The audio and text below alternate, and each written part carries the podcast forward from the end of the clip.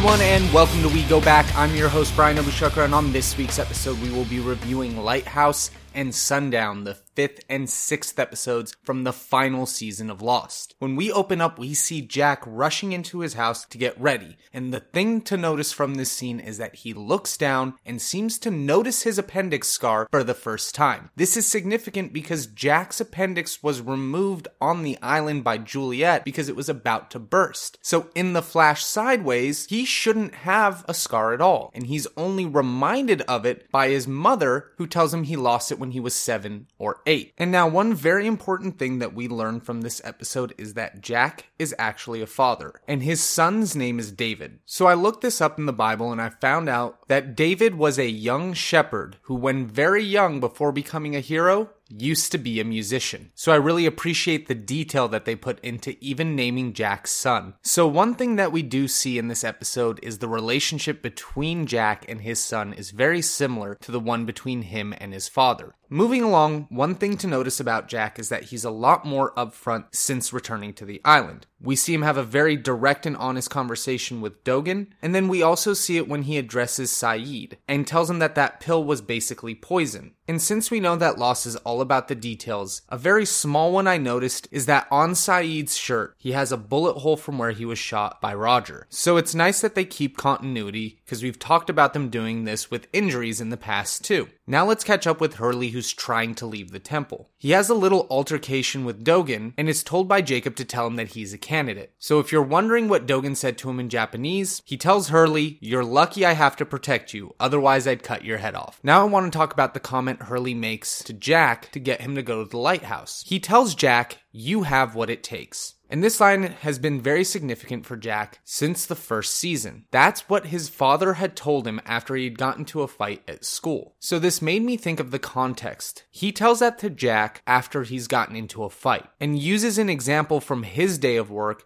of having to deal with a patient dying. He's telling Jack he doesn't have what it takes to wash his hands clean and know that he can't fix everything. He's trying to tell Jack not to get involved in so many things so that he doesn't have to suffer through the burden of not being able to let go. And the reason I feel I can say that is that what we're seeing in The Flash Sideways is Christian's perspective of Jack as he was growing up we find out from Jack's mom that his son is very similar to how he was with his relationship to his father when he was a child, and that he was terrified of him because of the expectation. So that later on in the episode, when Jack sees his son playing piano and runs into Dogen, the line he gives Jack here, explaining that it's hard to watch and not help, really applies to Jack's situation with his father. Now, while all of this is happening to Jack, Claire is in a completely different situation on the island. We realize realize that she's been out here living by herself for the last three years. And she reveals that she was actually tortured by the others in the same way that Sayid was. But we now know that that actually was a test to try to discover whether or not she had an evil growing within her. And we can definitely see that she's changed completely in her demeanor. She still has a sweet side when she's dealing with people that she's familiar with, but she's a lot more cutthroat. And if you think about it, she's actually stepped into the role that Danielle had on the the island.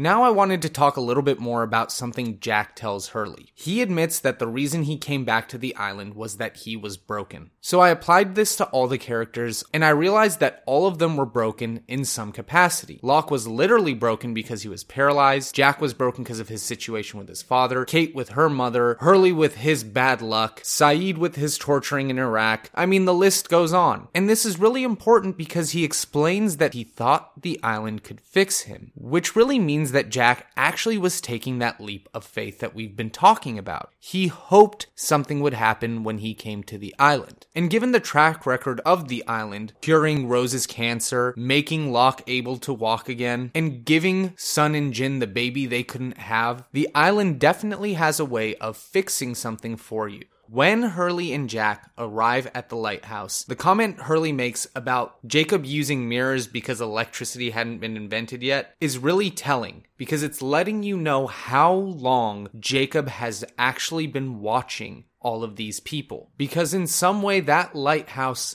gave Jacob the ability to observe these people from the island. And when Jack hears all of this information, he goes crazy and smashes the mirrors in the lighthouse. And when Jacob appears later, he explains to Hurley the whole point of this is that some people need to be led to what they need to do next, while others can just be told. And as we've learned from Jack, he needs to be shown. He always struggles to give in to just that leap of faith. So Jack being able to see his home in the mirrors shows him that coming to this island wasn't a mistake. And before we end this episode, let's get into the reconciliation between Jack and his son. This is really important for Jack. He's finally able to express why he had such an issue with his father because he was told that he didn't have what it takes. But because of this, he's finally able to be open and honest, and Jack tells his son the thing that he wanted his father to tell him his entire life. I will always love you. And that'll take us into sundown where we open up in our flash sideways to Sayid. And if you notice in the shots, you can see that Nadia is wearing a wedding ring, but Sayid is not. And that'll take us into the temple where we get a little bit more explanation from Dogen on why they were testing Sayid and Claire. He explains that they are like a scale. Good and evil are always in a balance, tipping in one direction or the other. This ties directly into the scale that Man in Black had in the cave cave where the scale now tipped towards the Blackstone. So in our flash sideways, we find out Sayid's brother is in debt to some shady people. So he's asking Sayid to get these guys off his back. Sayid tells his brother that he's not that kind of person, and we find out later in the episode that he believes he wasn't worthy for Nadia, so we're kind of seeing a different type of Sayid in these flash sideways. Where on the island he's always been a little bit more ruthless and angry, he doesn't seem to want to jump to do that here. He's willing to offer conventional help, but not slip into that kind of behavior again. Back at the temple, we learn from Dogen that the man in black is evil incarnate. And now that Jacob is dead, he's set free. So this is them explaining the situation to you at its base. Here's where all the tension and conflict in the story is. And if you pay attention to a lot of dialogue in Lost, they help to checkpoint you if you feel like you've missed something along the way. Dogen instructs Sayid to stab the man in black before he even has a chance to speak. But if you notice, Man in Black actually says hello Sayid before he gets to stab him. And I wonder if this had any influence on the situation. But nothing actually happens to the man in black. He pulls the knife out and hands it back to Sayid. And he gives Sayid a very compelling proposition, telling him that he'll be able to give him back everything that he's ever lost. And one thing that stood out to me here is that Sayid tells him that everything he ever loved in his life died in his arms. And at first, I think naturally we're supposed to think of Nadia. But if you remember when Shannon was shot, she actually died in his arms too. And now the man in black has Sayid deliver a message of his own. He comes back to the temple and tells everyone that they are all free.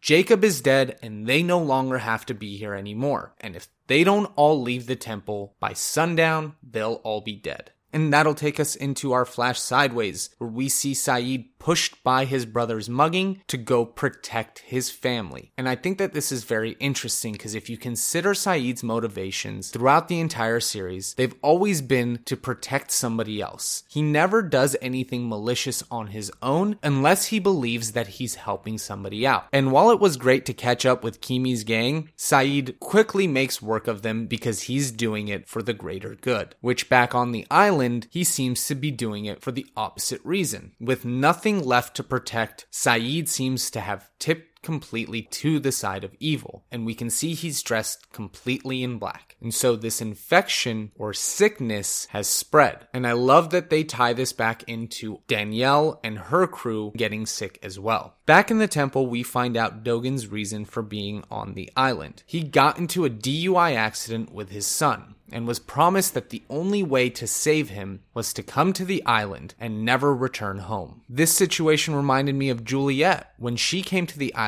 to save her sister's life, but she was effectively never allowed to return home. So that made me think even a little further. And it reminded me of what John had said all the way back in season one or two, where he said if you give something to the island, it will do great things for you. So at the end of this episode, we see the smoke monster take over the temple, but I did want to point out that he promised he would come in there at sundown, and he wasn't actually able to enter until Sayid had drowned Dogen. And now that he was dead, he'd be unleashed. So the man in black was bluffing and he was trying to get the people out of the temple to make it easier for Dogen to be killed. Folks, that'll take us into the end of this week's episode. Next week, we will be reviewing Dr. Linus and Recon. Send in your thoughts, theories, questions to we go back podcast at gmail.com. You can follow me on Twitter at King Lord Brian. And until next week, you guys have a good time.